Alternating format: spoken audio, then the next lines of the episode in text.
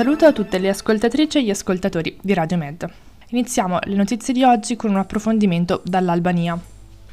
L'opposizione albanese chiede la sospensione dell'accordo con Roma. Membri dell'opposizione albanese hanno presentato due ricorsi alla Corte Costituzionale, contestando un accordo con l'Italia sui migranti e chiedendo la sospensione della sua ratifica in Parlamento. Recentemente approvato dal governo italiano, un memorandum d'intesa sui migranti ha scatenato polemiche a Tirana. L'accordo, che prevede la costruzione di due centri di preallontanamento per migranti sotto la giurisdizione italiana in Albania, incontra l'opposizione della fazione di centrodestra di Tirana. Il 6 dicembre, membri dell'opposizione di centrodestra al primo ministro Edi Rama hanno presentato ricorso alla Corte Costituzionale, opponendosi all'accordo con il primo ministro italiano Giorgia Meloni e sollecitando la sospensione della sua ratifica in Parlamento, citando conflitti con la Costituzione albanese e le convenzioni internazionali.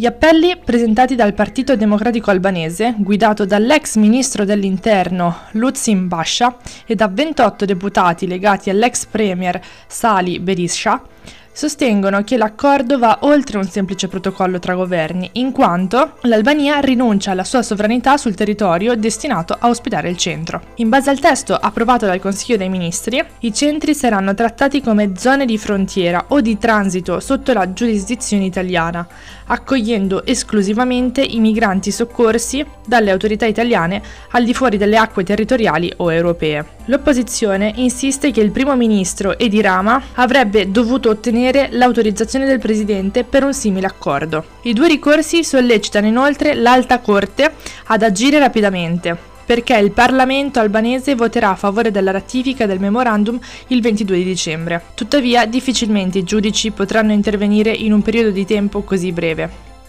La somma da stanziare per i centri sarà inferiore a quella dichiarata.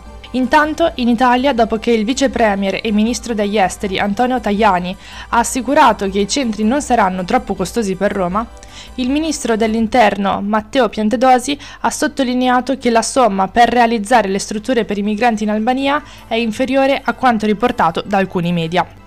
I media hanno riferito che i centri costerebbero meno di 200 milioni di euro all'anno, citando informalmente fonti governative. La definizione delle risorse è in corso nelle strutture del Ministero, ma queste devono essere viste come un investimento nella gestione delle politiche migratorie, ha sottolineato Piantedosi ha aggiunto che compenseranno anche i costi che gravano sul sistema di accoglienza a causa dell'arrivo massiccio di migranti. Altri dettagli sono ancora da definire. Frontex non può aiutare l'Italia per i rimpatri dell'Albania. L'agenzia di frontiera dell'Unione Europea Frontex ha affermato che non può aiutare l'Italia a rimpatriare i migranti dall'Albania. Possiamo fornire sostegno sia ai Paesi membri che ai Paesi terzi e forniamo sostegno all'Albania, ma il nostro regolamento non ci consente di effettuare i rimpatri da Paesi terzi, ha spiegato il direttore esecutivo di Frontex Hans Leitens rivolgendosi al Comitato Schengen.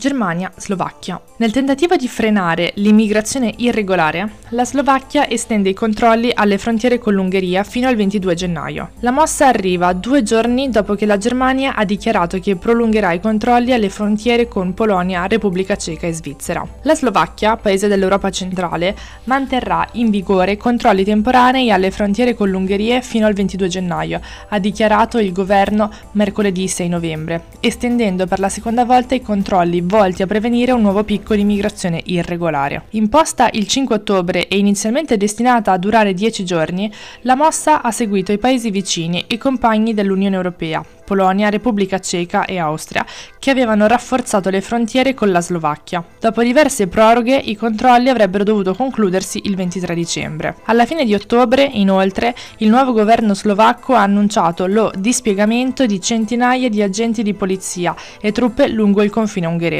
I numeri sono diminuiti a causa dei controlli alle frontiere. Secondo i dati del governo, il numero di migranti che entrano in Slovacchia è aumentato di 11 volte, arrivando a quasi 40.000 quest'anno, fino a settembre. La maggior parte di coloro che entrano in Slovacchia tendono a provenire da paesi del Medio Oriente e del Nord Africa, nonché dall'Afghanistan. La stragrande maggioranza degli arrivi avviene attraverso l'Ungheria, verso i paesi più ricchi dell'Unione, come la Germania.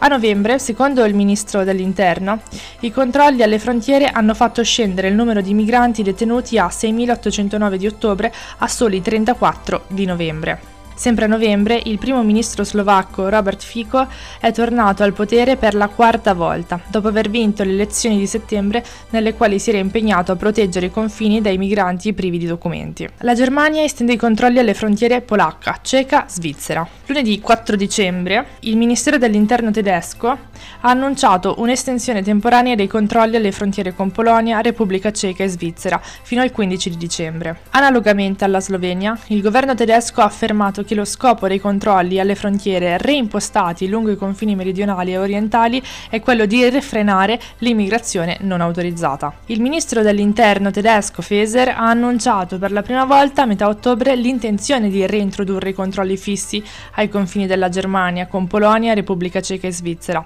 Da allora i controlli sono stati estesi più volte.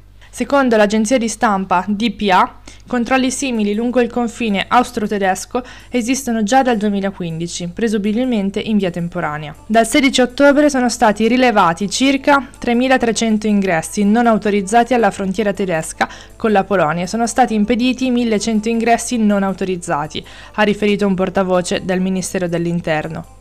Se qualcuno viene fermato alla frontiera ed esprime il desiderio di chiedere asilo, generalmente gli viene permesso di entrare nel paese, ha spiegato inoltre il portavoce del ministro. Il portavoce ha aggiunto che lo scopo generale dei controlli è quello di porre fine al traffico di migranti sempre più brutale e senza scrupoli.